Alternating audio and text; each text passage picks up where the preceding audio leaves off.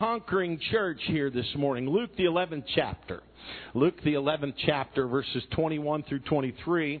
And then there's going to be about four different passages of Scripture. We're going to go to Romans thirteen after that, and then Second Corinthians ten, and then Ephesians six. But they'll all be coming up behind me, so you don't have to worry about using your Bible, learning how to use it properly, and knowing where all the books are, since you can just read it off the screen behind us, correct? Correct. Luke, the eleventh chapter, twenty-one through twenty-three. When a strong man armed keepeth his palace, his goods are in peace. But when a stronger than he shall come upon him and overcome him, he taketh from him all his armor wherein he trusteth, and divideth his spoils. He that is not with me is against me, and he that gathereth not with me scattereth. Romans thirteen, twelve through fourteen. The night is forspent, the day is at hand. Let us therefore cast off the works of darkness, and let us put on the armor of light. And in verse fourteen, but put ye on the Lord Jesus Christ. That's what happens when you're baptized in Jesus' name. You put on the Lord Jesus Christ. Second Corinthians ten, verse four, for the weapons of our warfare are not carnal, but mighty through God to the pulling down of strongholds. Ephesians six, ten through seventeen. Finally, my brethren, be strong in the Lord and the power of His might. Put on the whole armor of God, that you may be able to stand against the wiles of the devil. For we wrestle not against flesh and blood, but against principalities, against powers, and against rulers of darkness of this world, against spiritual wickedness in high places. Wherefore take unto you the whole armor of God, that you may be able to withstand in that evil day, and having done all, to stand. Stand therefore, having your loins girt about with truth, having on the breastplate of righteousness, and your feet shod with the preparation of the gospel of peace. Above all, taking the shield of faith, wherewith you shall be able to quench all the fiery darts of the wicked, and take the helmet of salvation and the sword of the Spirit, which is the Word of God. All right, Lord bless you. You may be seated. And Matthew eleven and twelve, won't, that won't come up, but Matthew eleven and twelve says this, and from the days of John the Baptist until now, the kingdom of heaven suffereth violence, and the violent take it by force. Now, Jesus did not call His disciples soldiers or warriors, and He did not attempt to establish His kingdom by the force of war. Jesus answered and said this, my kingdom is not of this world. If my kingdom were of this world, then would my servants fight that I should not be delivered to the Jews, but now is my kingdom not from hence. He did, however, describe the power of His kingdom as an unstoppable force in the earth and the world to come. He said, and I say unto you, or unto thee, that thou art Peter, and upon this rock I will build my church, and the gates, gates of hell shall not prevail against it, in Matthew sixteen and eighteen. The kingdom of God involves an invasion of truth and light. It's not an invasion of troops. It's an invasion of truth and light. Now, truth and light, uh, you know, the, the Bible speaks of light and also of salt. And if you take the, the Bible says that we, the church, is the salt of the earth. Salt and light are invasive in as much as they penetrate everything they touch. If you if you uh, if you take salt and you put it on meat, you you preserve meat with salt. Uh, you pre- preserve hides, furs, and so forth with salt because it's invasive. It gets into it. And that's why the church is recognized as being salt and light. Light, of course, penetrates darkness. It pushes darkness away. You know, light is the, is, you know, darkness actually is the absence of light. So light, when light comes in, it pushes darkness away. And, and so, in his commentary, Matthew Henry states, he said, the kingdom of heaven, because I read to you in Matthew eleven and twelve a minute ago, where it says that the kingdom of heaven suffereth violence, and the violent take it by force. Matthew Henry said this, the kingdom of heaven suffereth violence, or in the original language, basitel vim petitur, or like the violent, and this is what it's saying, like the violence of an army taking a city by storm, or a crowd bursting into a house, so that the violent take it by force. Old Testament prophets prophesied concerning the kingdom of Jesus Christ. For instance, Daniel, he characterized the kingdom as a huge stone that would crush the the uh, the kingdoms or the kingdoms of the world. John the Baptist came preaching in the spirit and the power of Elijah, declaring that the Messiah and his powerful message shocked that generation. You can see it in Malachi four, five, and six. It'll come up behind me. He opened the door to a kingdom not from this world, but with authority over the entire world. See, the Lord's kingdom was not of this world, but it had authority over the entire world. Completely different and contrary to the beliefs that was held in that day about how a kingdom should be established. The Messiah's kingdom is still available today. And let me let me let me give you something that you don't hear very often, and I, I I'm I'm a strong believer in this. If you want to get into the kingdom of God, you have to be aggressive. You can't just float your way into the kingdom. You have to be aggressive. Salvation is free, but you have to want it. You have to desire it. You have to go for it. You can't just be passive. Serving God is not something that's just for uh, for the passive. You have to live for God, understand God, study God. You have to do what the, the, the Word of God tells you to do. And it's completely contrary to our carnal, fleshly desires. My flesh, I've said it before and everybody laughs, but everybody in here will agree with me. Now, I'm being a little bit over the top here, but normally I am. My flesh, your flesh, uh, we're all pagan by nature. We want to build a big fire and dance naked around it.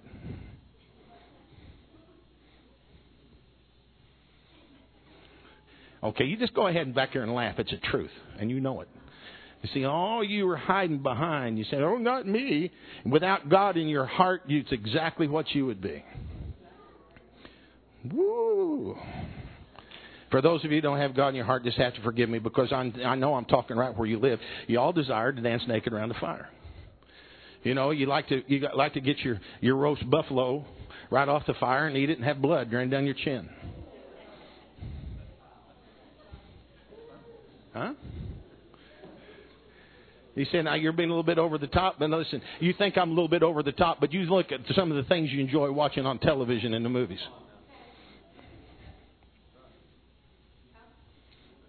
That's our nature. That's the carnal nature. When God comes in, that's why it's, it takes aggressiveness to pull out of that nature.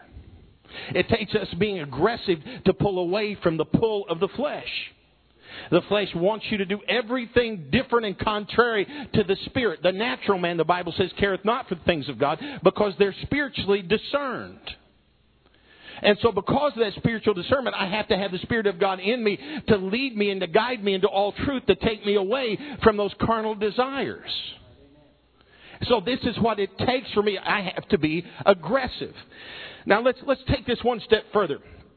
Uh, we're talking about, the Bible speaks a lot about uh, good soldiers. And, of course, uh, in the uh, time that we're living right now with the war going on and so forth, it's, uh, it, it's interesting because it, there's a lot of things that are just the same when it comes to being a soldier as it was back in Paul's day.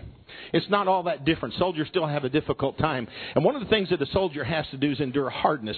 Thou therefore endure hardness as a good soldier of Jesus Christ. No man that warreth entangleth himself with the affairs of this life, that he may please him who hath chosen him to be a soldier. And Second Timothy two, three, and four. The Apostle Paul used the commonly known image of a soldier to good advantage to instruct Timothy, his son, in the gospel. Paul expected Timothy to dedicate himself at all costs to the cause of propagating the, the truth that he had committed to him. Paul knew that a soldier often must endure severe deprivation in the execution of his duties. He may have to suffer separation from family and friends and exposure to cold and heat and storms, living on meager rations, fatigue, injury, and battle. If soldiers are willing to endure and even die for their nation, then surely we as God's people should be willing to endure and die for the cause in the kingdom of Jesus Christ. And that's why he used this as an analogy. If we are good soldiers for the kingdom of God, we should do and endure the same thing that a soldier does for his country, if not more so. It's our obligation to be that way. You know, the military trains soldiers to take orders. And they have to from their commanders. And, and, and when they take orders from a commander, they have to act immediately, as they are told without question, even if it involves danger or possible death. Some believers have tried to negotiate the minefield of Christian service without training and without dedication. And when you don't have the dedication and the training, then you are definitely walking on a minefield. I, I, you know, such simple things. And I, I know I have had people get a little upset sometimes when you... You say, well, you know, you have a new person that comes in and they want to they want to sing in the choir. And and I say, well, you, you, you need to set for a while. And it's not just a matter of them getting the standards right. It's a matter of knowing that when you get up here that all of a sudden there is a target painted on your back by the devil. And when you begin to sing, when you begin to preach, when you begin to teach, then you have that target on your back. And if you're not prepared and dedicated and trained to understand that, then as soon as you start doing it, you feel good, you feel the Holy Ghost, you feel anointing, and you step off the platform and some devil jumps right on top of you. And if you're not prepared for that, it'll kill you. After preaching for twenty-six years now, I think twenty-six, twenty-seven, can't even remember. I still have devils jump on top of me. The only difference is that I ignore them. I, you know, I ignore them. I go home and try to pray through it. It may take me a while. I still have things that I deal with and that bother me. But I learn how sometimes it's just better to keep your mouth shut and go deal with it until you get the answer. Instead of just turning around, because sometimes, folks, those devils take the, uh, they look a whole lot like the person sitting next to you. And you got to remember, it's not that person sitting next to you that you're dealing with. It's a spiritual battle. The weapons of our warfare are not carnal, but mighty through God. Because you're dealing against principalities and powers and spiritual wickedness in high places. And that person next to you is not your enemy. It's the, it's the thing that's using that person. And you know, we can have the most noble way of saying things. Now, you know, you just got to be careful doing this or be careful doing that, or I've got to do this and God's called me to do that. And you say the wrong thing to the wrong person. God told me to tell you that in just three days, you're going to be stuck, struck down with emerods. That's for those of you that don't understand what an emerald is. You don't need to understand. I just said that so that you wouldn't understand what an emerald is. You know, and, and, and you know, you say that, and then this person begins to go around thinking that everything bad is going to happen to them. And before long, the devil gets in and say, that person is like, I'm just giving you an over-the-top example to let you know that some of the simple things that you say to people, you better be sure that you know they're from God rather than to cause that person, because the devil can, the devil can use you in such a way to cause that person to fail because you are just wanting to be heard, not because God is using you in any way. That's good preaching. Thank you, Lord. I'll, I'll take it from you. Now, partial obedience is disobedience. Anybody want to argue with that? I feel argumentative today. Partial obedience is disobedience. Now, if I tell Connie, I said, Connie, God told me. Now, God, you understand I'm just using this. Okay. All right. For you to come up here and to wipe my shoes off. And and she comes only halfway and looks at me. Is that partial obedience or is that disobedience? It's the same, isn't it? Partial obedience is disobedience. So she didn't do it. She stood there. She only came halfway. Now, again, over-the-top example. But it's the same way with anything that God asks you to do. Has God ever asked you, because we're talking about it, has God ever asked anybody in here just to endure? Raise your hands. Nothing special, just endure. And never told you that you had anything at the end of the endurance. He speaks to you and he says, all right, Doug Sims, I want you to endure. Is it Cooks or Boston? Well, okay, back when it was Cooks. I want you to endure Cooks for how long? Nine months. Endure nine months. Time of a pregnancy.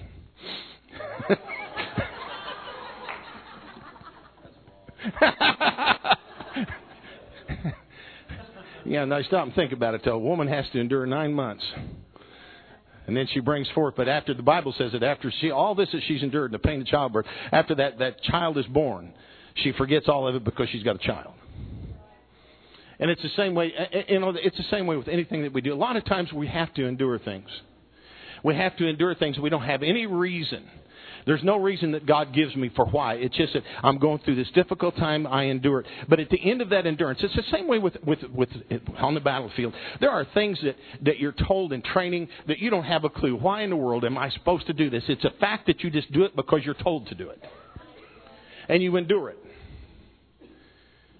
You know, that those of you that have been in and you remember your basic training and you remember some of the things you had to do and it seemed so stupid.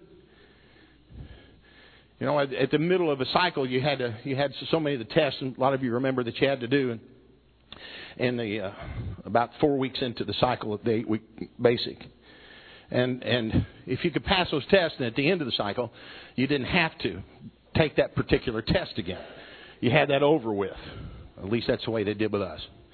And and uh, you know, one of those is you had. To, I can't even imagine having to do that to now. My stomach wouldn't even clear some of those things I had to crawl under.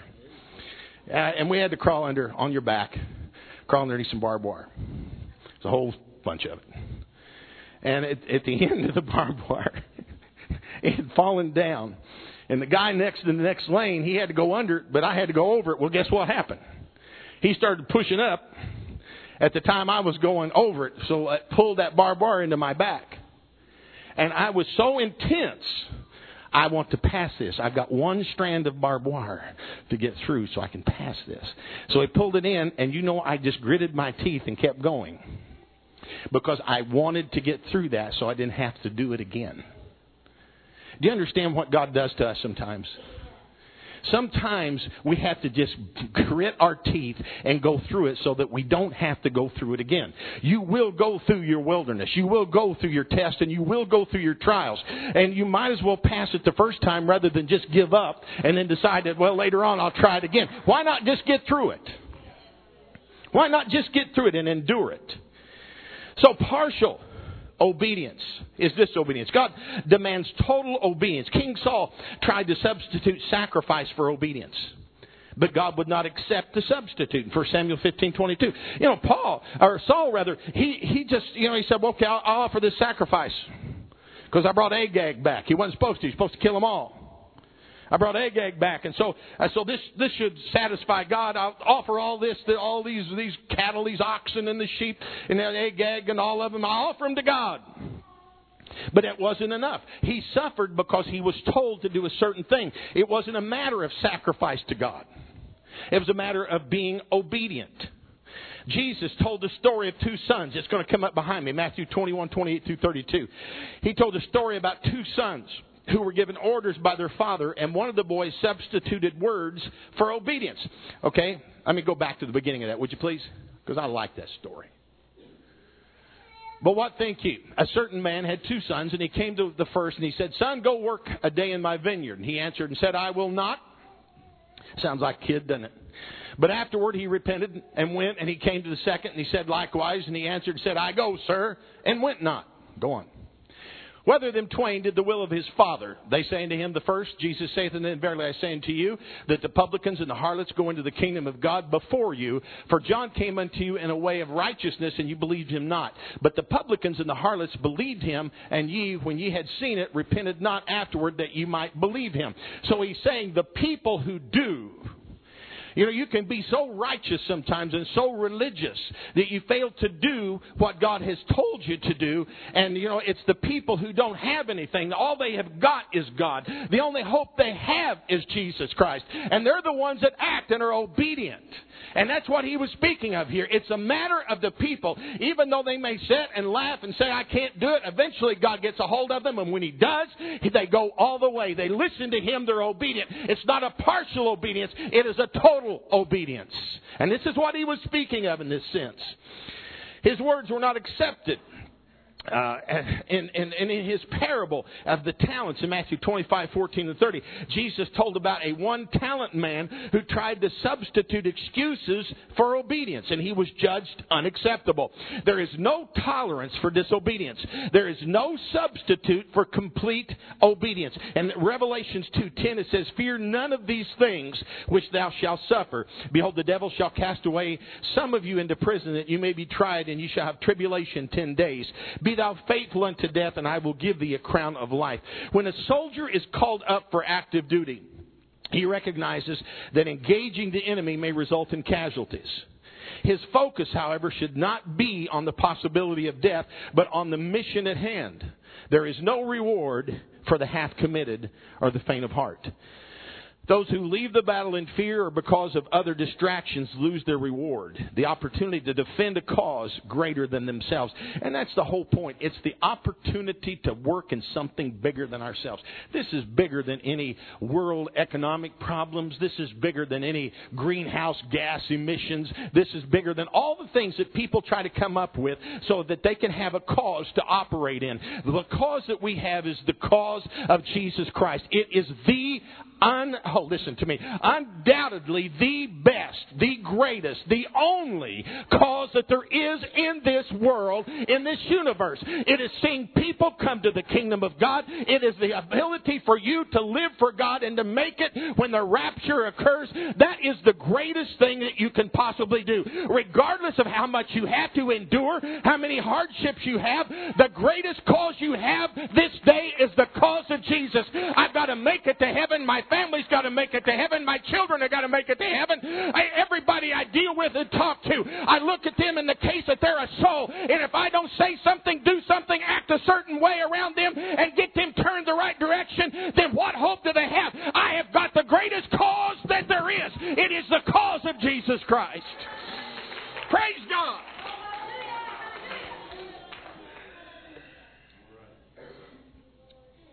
You know, living successfully for Jesus Christ is an endurance contest.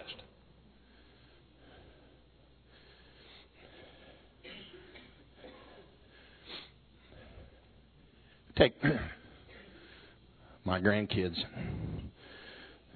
and we have breath holding contest.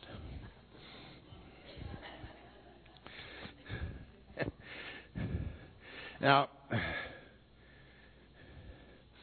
after preaching so many years, you get really great lung capacity. You know, I can, when I was diving, I could hold my breath for two minutes. You know, some can do better than that, but still, you know, two minutes. I still go about a minute and a half. And, uh, you know, you, all right, boys. Of course, I don't tell them the key to how you hold your breath. You hyperventilate and get all that oxygen built into your brain. I just tell them, take a deep breath and hold it. While they're doing that, I'm hyperventilating. I take in so much oxygen, I get dizzy. Hold my breath, you know, and they're over there looking at me and their eyes are bugging out, you know. They're trying to do it, and they're never, ever able to beat me. Now, Samuel thinks he's he's a great wrestler. And so, can you imagine? You know, he's, he weighs about fifty pounds. He's wrestling me, two hundred fifty pounds. He tries to pull these moves on me, you know. The greatest thing is for them to, you know, to, to, get, to get me. But, you know, it, when it comes to endurance, it comes to endurance, sometimes it's being prepared to endure. It is an endurance contest. It is. Well, you know, the, the Bible tells us, he that endureth to the end, the same shall be saved. So, so I, it is an endurance contest. It's, it, it's a matter of, uh, you know, even Paul said this, I fought a good fight, I have finished my course, I have kept the faith, henceforth there is laid up for me a crown of righteousness, which the Lord, the righteous judge, shall give me in that day, and not to me only, but to all them also that love his appearing. So it is, you know, I fought a good fight, I've endured. But you have to be prepared. You have to understand that in order for me to endure, there are certain things I have to do. Why Why is it that, that, that preachers and, and you know, we, we push prayer, we push we push fasting, we, we have fasting in the church, we have prayer in the church, we, we tell you to come to church because you're preparing, you're hyperventilating, if you would.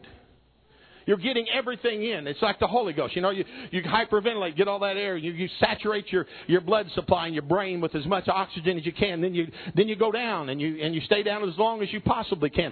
That that's why. And it's the same way when you hyperventilate, it's, you're overdoing. If you would, if you could, you're overdoing it in prayer. You're overdoing it in church attendance. You're overdoing it in in worship. Why? Because I've got to go out there and hold my breath for the next week.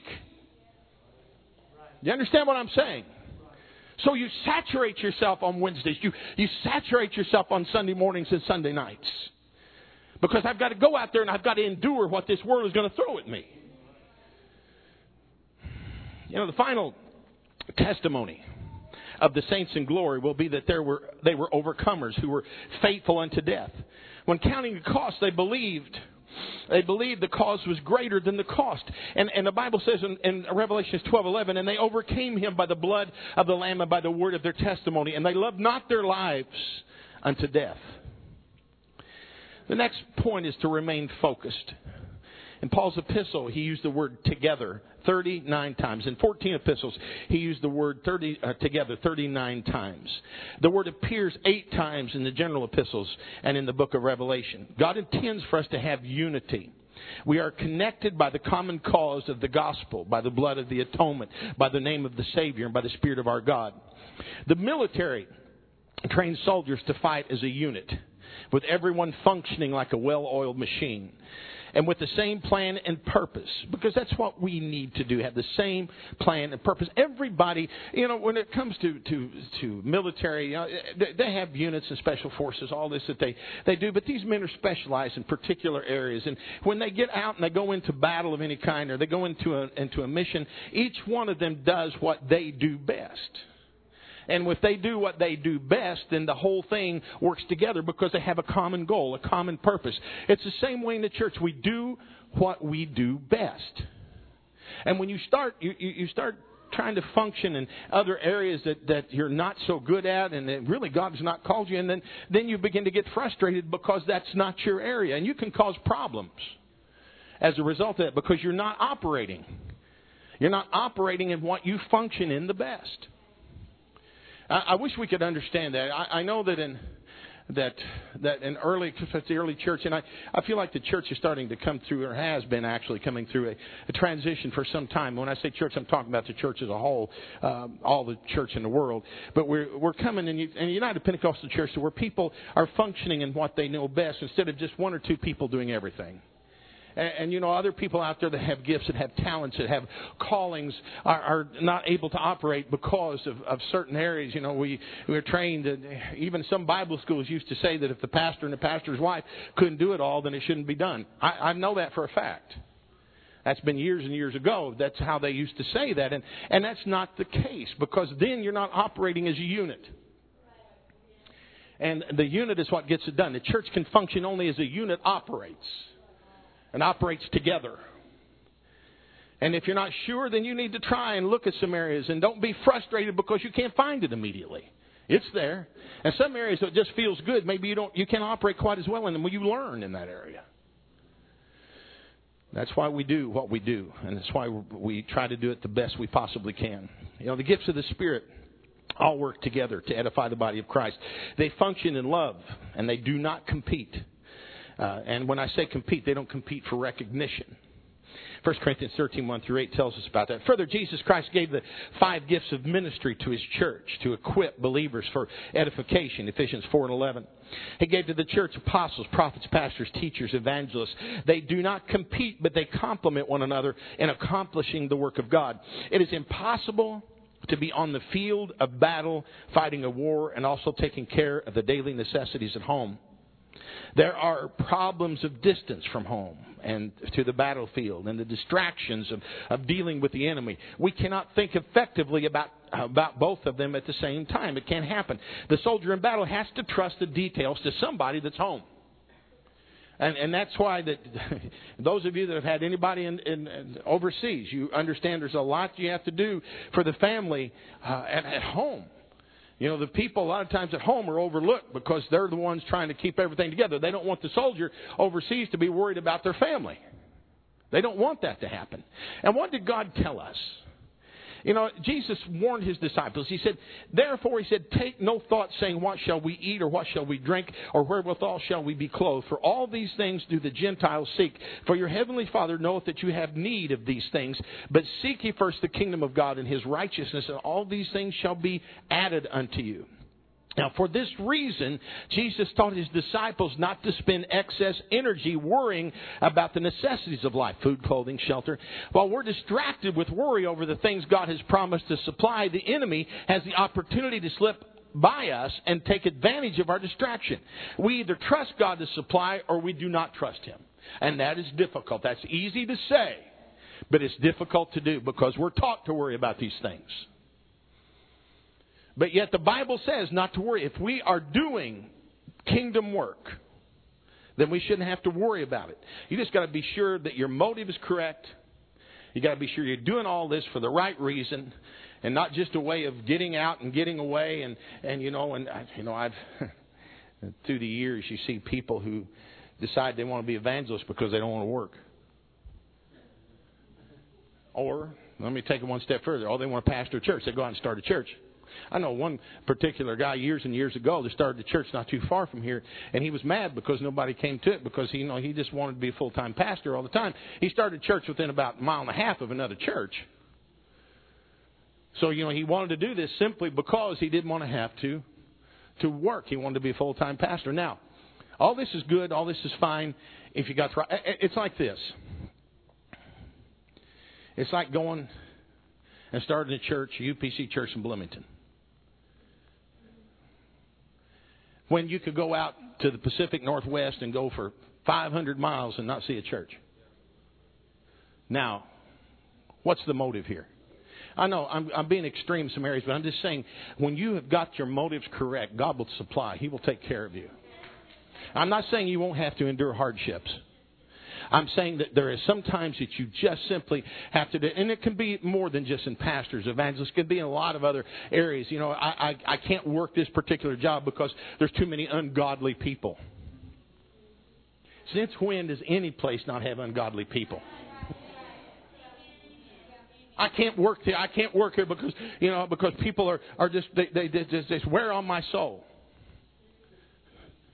Lord, the church wears on mine.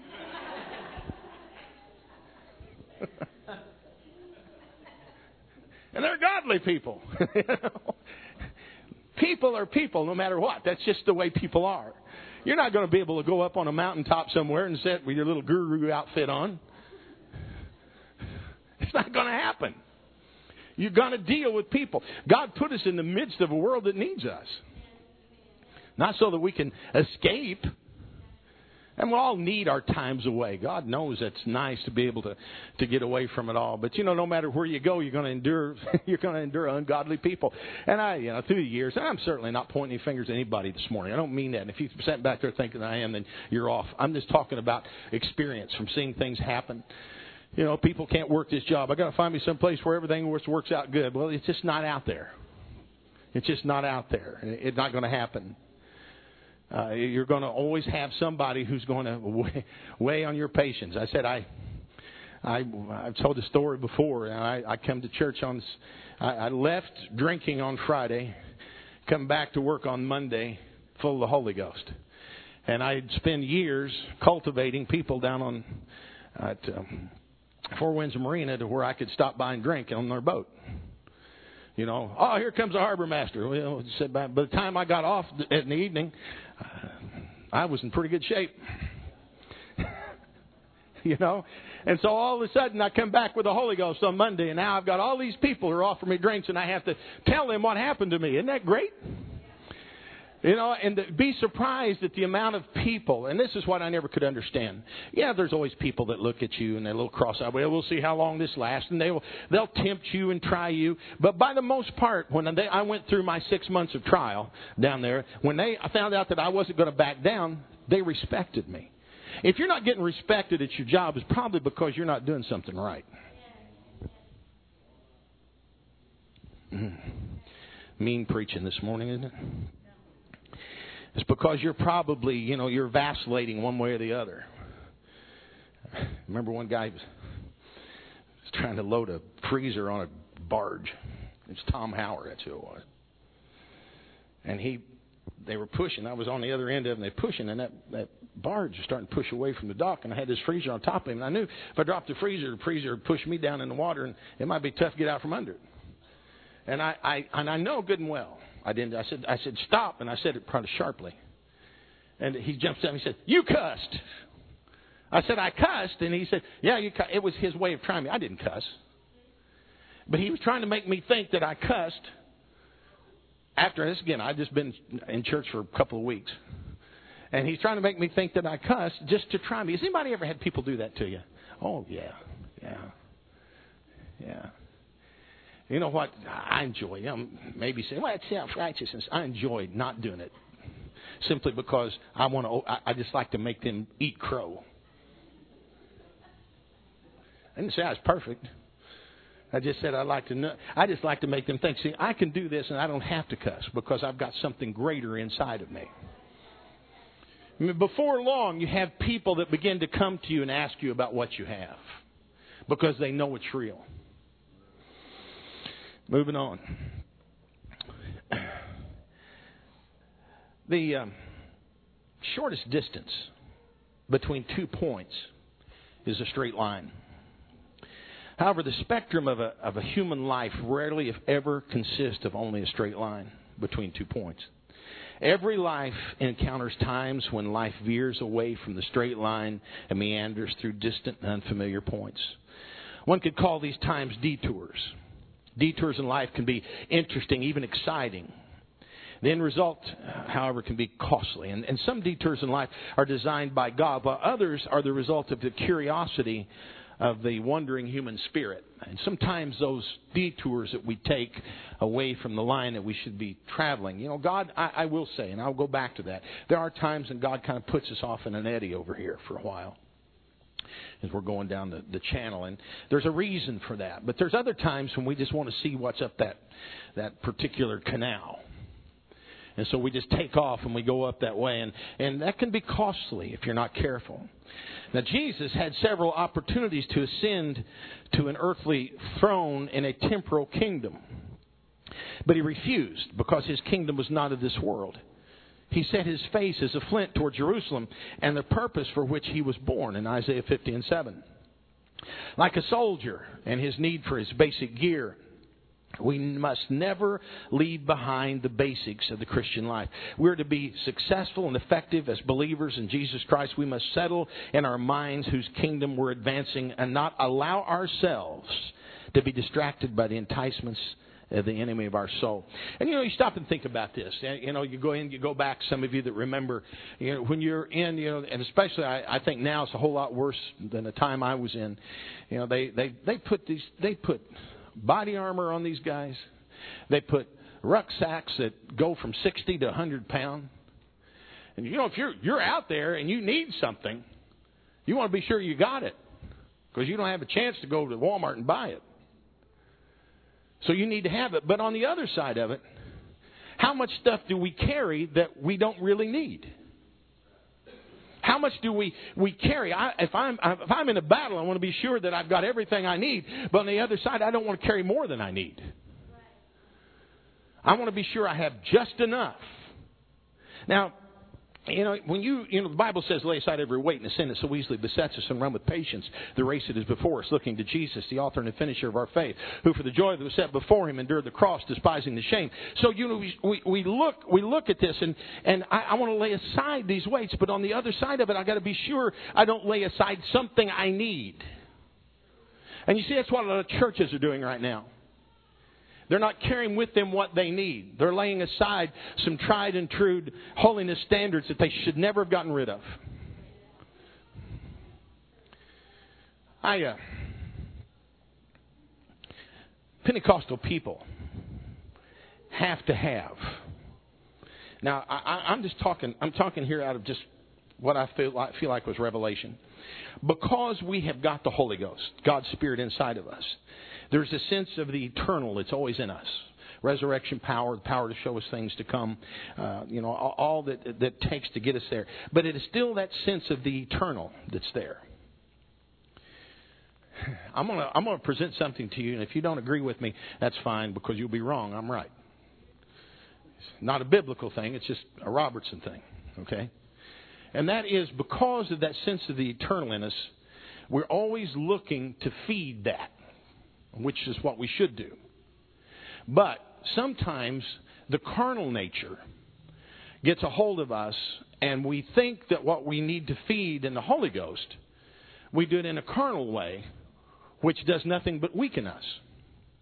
Such as, case in point, I've talked about this a lot.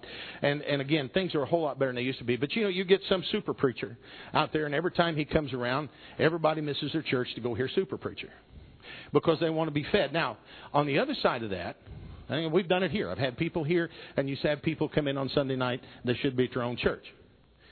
And you say, well, I need to feed that, but I need to feed my, my soul. My soul needs to be fed. Yes, we all need to be fed. But how about the person that was at your church that you could have dealt with that night that you were out getting your soul fed?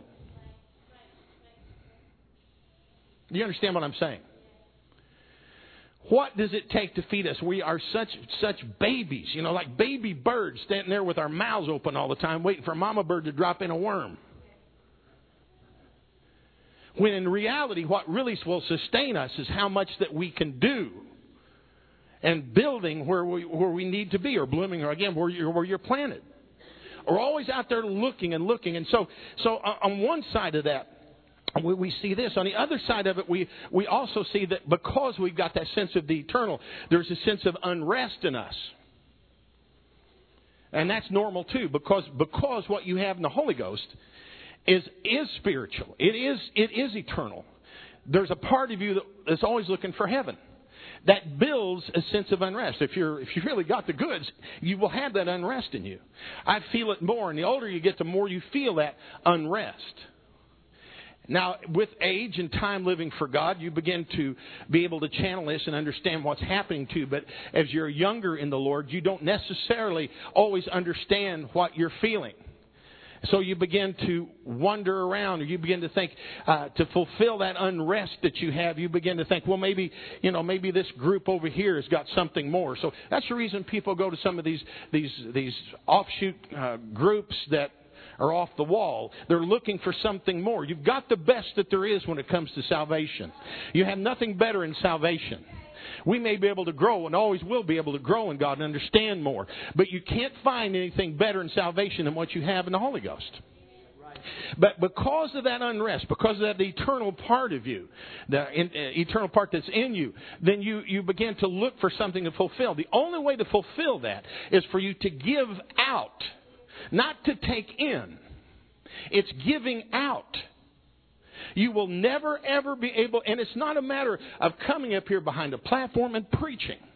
It's a matter of giving out to people, and not just, and, and the world, of course, we need to give to them. But it's more than just that. It's giving out to, to family. It's giving out to the person sitting next to you. It's being able to discern the need that's around you, and being able to speak that word at the right time. A word fitly spoken is like apples of gold and pictures of silver. You know, it's being able to speak that word and to give through the Holy Ghost. Because that eternal part of you, oh, this, this, it's just that unrest. It's wanting to give to others. It's wanting to, to help others.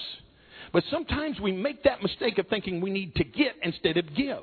Next week we're going to talk about the giving church.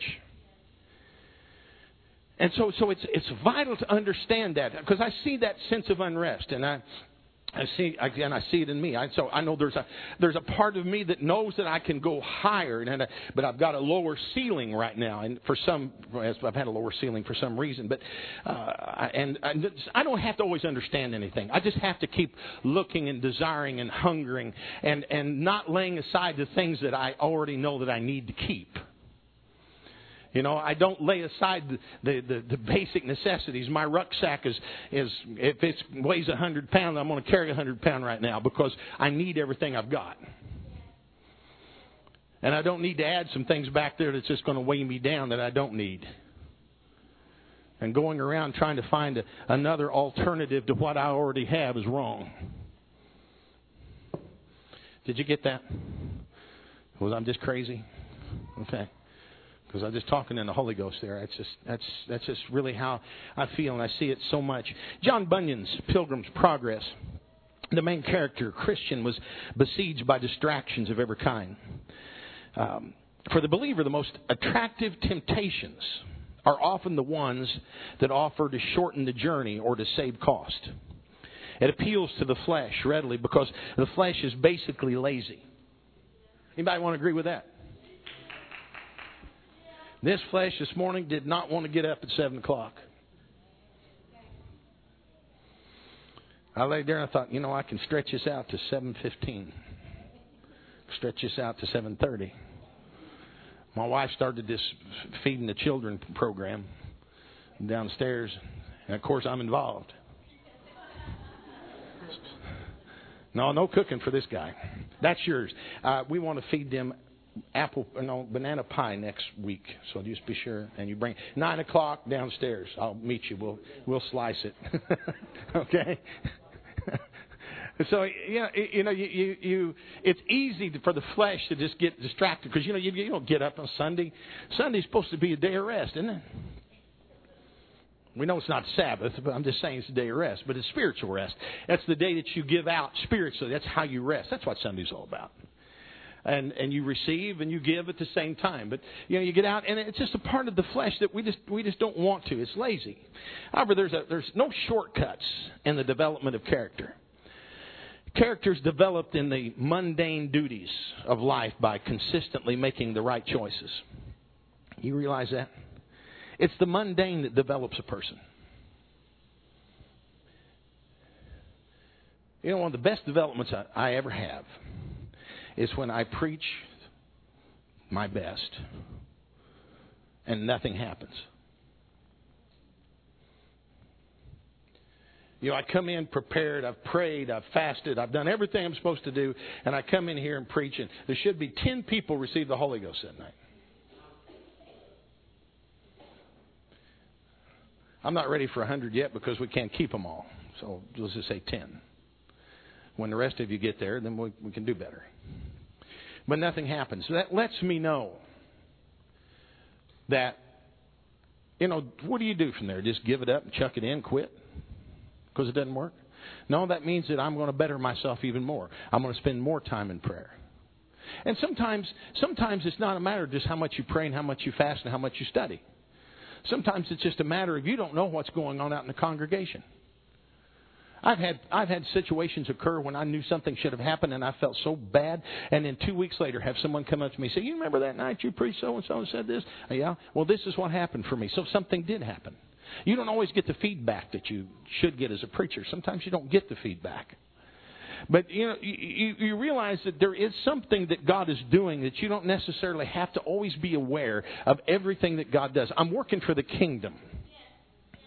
I'm working for the kingdom, and God will take what I do. If I do and give God my best and my best dedication to Him, then if I do it and do it the right way in the right spirit, God is bound, bound by His Word. His Word can't return unto Him void.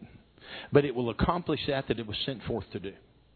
It will do what it's supposed to do. Now the source. Well, let's just let's just, let's go back just a moment. In the heat of battle, we're exposed to death and all of its raw reality. Now this is this is where we find out whether we have developed the character to instantly and instinctively make the right decision. Because if you don't have some bad times, when the heat of battle really kicks in, you're not, you, you might make some wrong decisions. I got to make right decisions in the heat of battle. I told somebody this morning, I was talking, I said, some of the best things that I do when I, I, I this is this is what I've learned. And some of you may maybe want to do this. Rather than be, say something that you're going to regret. When something irritates you, the best thing to do is to walk away and pray about it for about a week. Then address it. And a lot of times by then you don't have to address it at all because God's already taken care of it. It's when you act immediately in the heat and you say the wrong thing, that's when you have to go back and fix it for years. Right. Right. You know, the source of disunity in a body of believers can often be found among those who are murmuring, complaining, and arguing with authorities. And often the, the issues that are brought up are not the real problems. The root often involves one's difficult or difficulty of submitting to authority.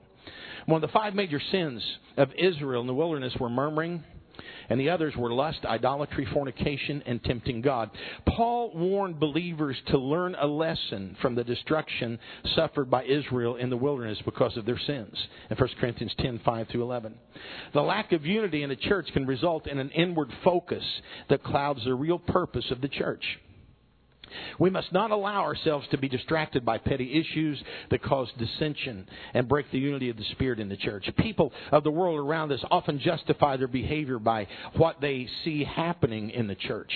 And when believers behave as ungodly people outside the church, we give them an opportunity to blaspheme the name of the Lord, according to Second Samuel twelve fourteen. If we're to be the light of the world in a crooked and perverse generation, we must demonstrate the light of Jesus Christ. Now, the kind of weapons that are used in battle are determined by the factors of location, combatants, and timing. And, and choosing the appropriate weapon for the battle often will determine the outcome. Paul the Apostle observed that we live in a natural realm of flesh and blood, and that our weapons are not carnal, but mighty through God. So it's easy to think that we can use weapons that affect flesh and blood. I... Just being probably the kind of personality of person that I am, I uh, going back to to the weapons issue, that I remember the first time in basic, and that just I, I you know, just, just overlooked me. Okay, I'm just talking. You know, they they don't they don't have many more. They got, I guess they still have some, but it was the M sixty machine gun. And boy, when they introduced me to that, I fell in love with the M sixty machine gun. That weapon to me was everything that you would need. And I was naturally good with it just because I was bigger. And and I remember the first time that they had this pond, and on the other side was a tank, and we had to shoot the tank then. And so I just walked those bullets straight up to the tank. And I was I enjoyed it. When I got back out of basic, then I was I was saddled with it, and literally saddled with it. And the thing is heavy. It's you have to clean it. Uh, what I'm saying is this, that sometimes the right weapon for the job is not always easy to use, but it's still the right weapon. And of course we know there's defensive, what we call defensive weapons, and there is the offensive weapons. And, and, and I, and I realize that, that in the offensive weapons we really, you know, we have the Word of God, the sword of the Spirit. And sometimes this thing can be a little unwieldy. And it takes a little work with it to learn how to use it properly. And uh, one other thing. You got to be sure that you use it often and keep your mind clean, because I've seen a lot of people. I've heard it from the platform before, and I probably have even done it. When they begin to, I was talking to Adam about this, when they begin to quote scriptures and they get two or three scriptures combined and they make one scripture out of it. It's not even in the Bible, but they make, you know, it's it's the it's a matter of keeping the mind pure. And the only way to do it is to constantly put this thing in your heart. It's studying it, it's using it, it's working with it. Because not everything that seems good, and I, I remember Brother Balt making this statement when I first started, uh, when I first started teaching Bible studies, and I was working, and I was younger and could teach a lot of them. I was teaching five a week and, and working at the same time, and I never could understand why anybody else couldn't do the same thing I was doing. And uh, Brother Balt just insisted that he teach me the Bible study because I was teaching it and I didn't know nothing. And uh, I didn't, but I did it anyway.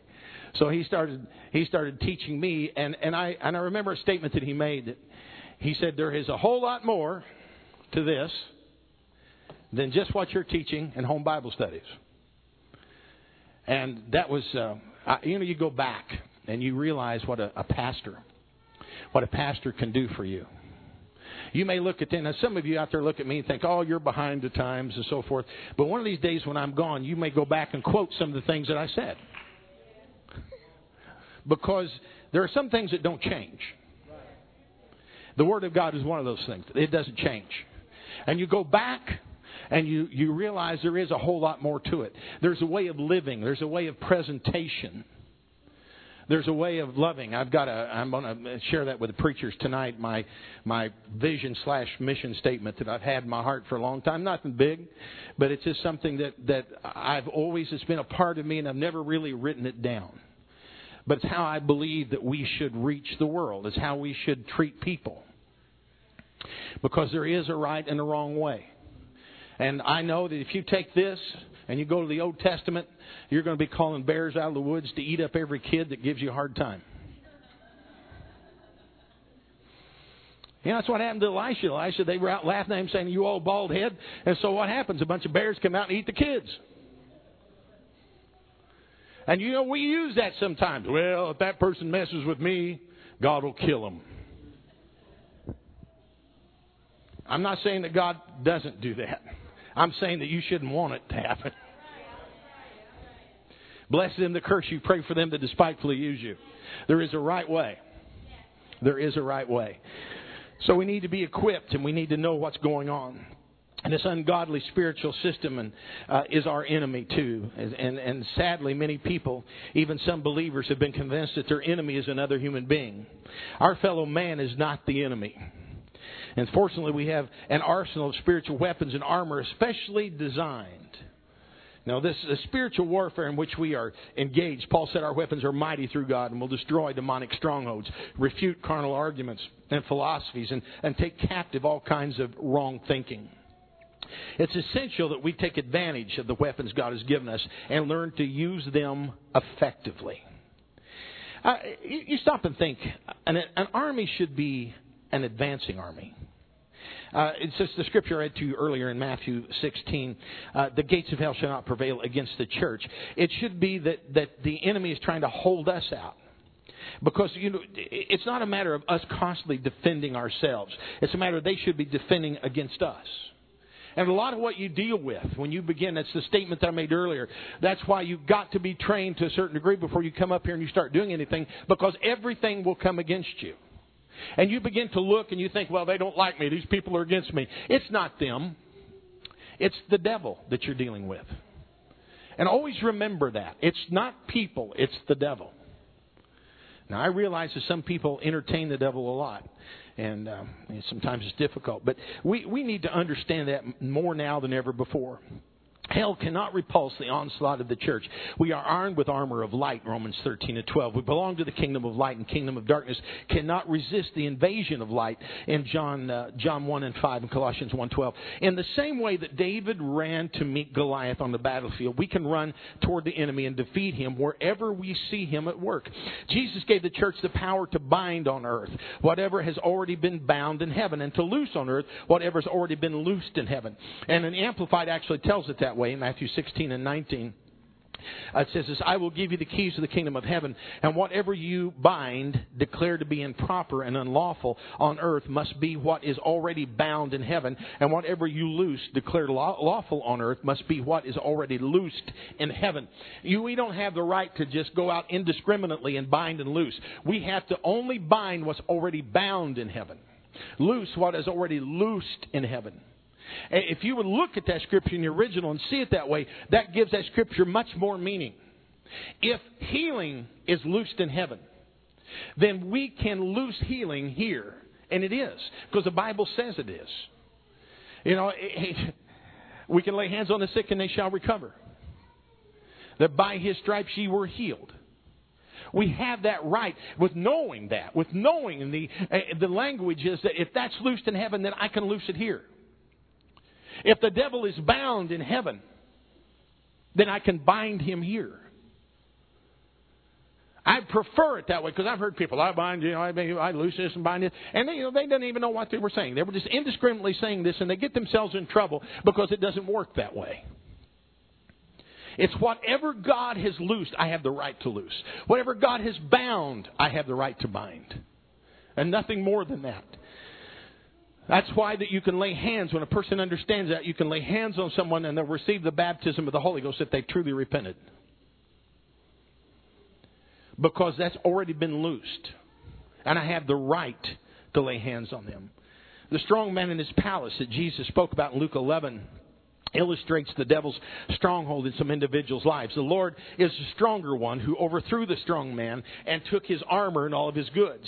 Believers should understand that the New Testament church does not operate on the premise of placating and negotiating or conceding to the enemy. We do not placate the devil. You ever heard someone say, you better not do that, you'll make the devil mad? Has anybody ever heard that? That is placating and conceding to the enemy. Yeah, we might make him mad, and yes, he might come against us. It's because you are just too weary or tired or lazy to fight him. And so you're conceding. So you don't have to worry about it. Has anybody in here ever... Now, just raise your hands and don't look around so no one will ever know that you raised your hands, all right? Um, has anyone in here ever decided to come to church and say, you know, you just... You don't really get into worship, and you want to, but you don't really get into it. But tonight, you decided to do it. And you did it. And the next day, oh, it was horrible. Hell was just coming at you. Waves of, of, of waves of devils. I'm, I'm telling you, you was driving home, and devils were splattering on your windshield. Anybody ever had that happen? Raise your hand. And the rest of you are lying. And you see that happen to you once, so guess what that did? I'm not going to do that again. Huh? I'm not going to get that messed up and stirred up, so guess what? You messed out on a blessing and the devil had you. He got you. You don't have to worry about it anymore, because when you begin to worship, things begin to break down in your soul and your spirit. Things begin to open up inside of you. Your heart becomes open, and God can speak to you and deliver you and, and deal with you and put you in the place that He wants you to be into. But the devil would prefer keeping you right there, watching everybody else.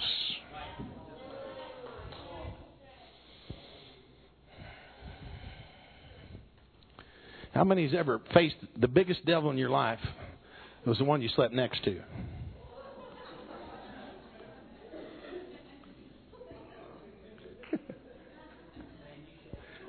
Now, those of you that's got your husband and wife sitting next to you, don't raise your hands.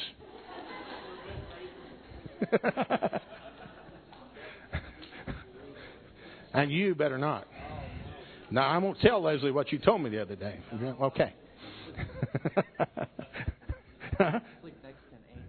Oh, you sleep next to an angel. Don't you just hate people like that?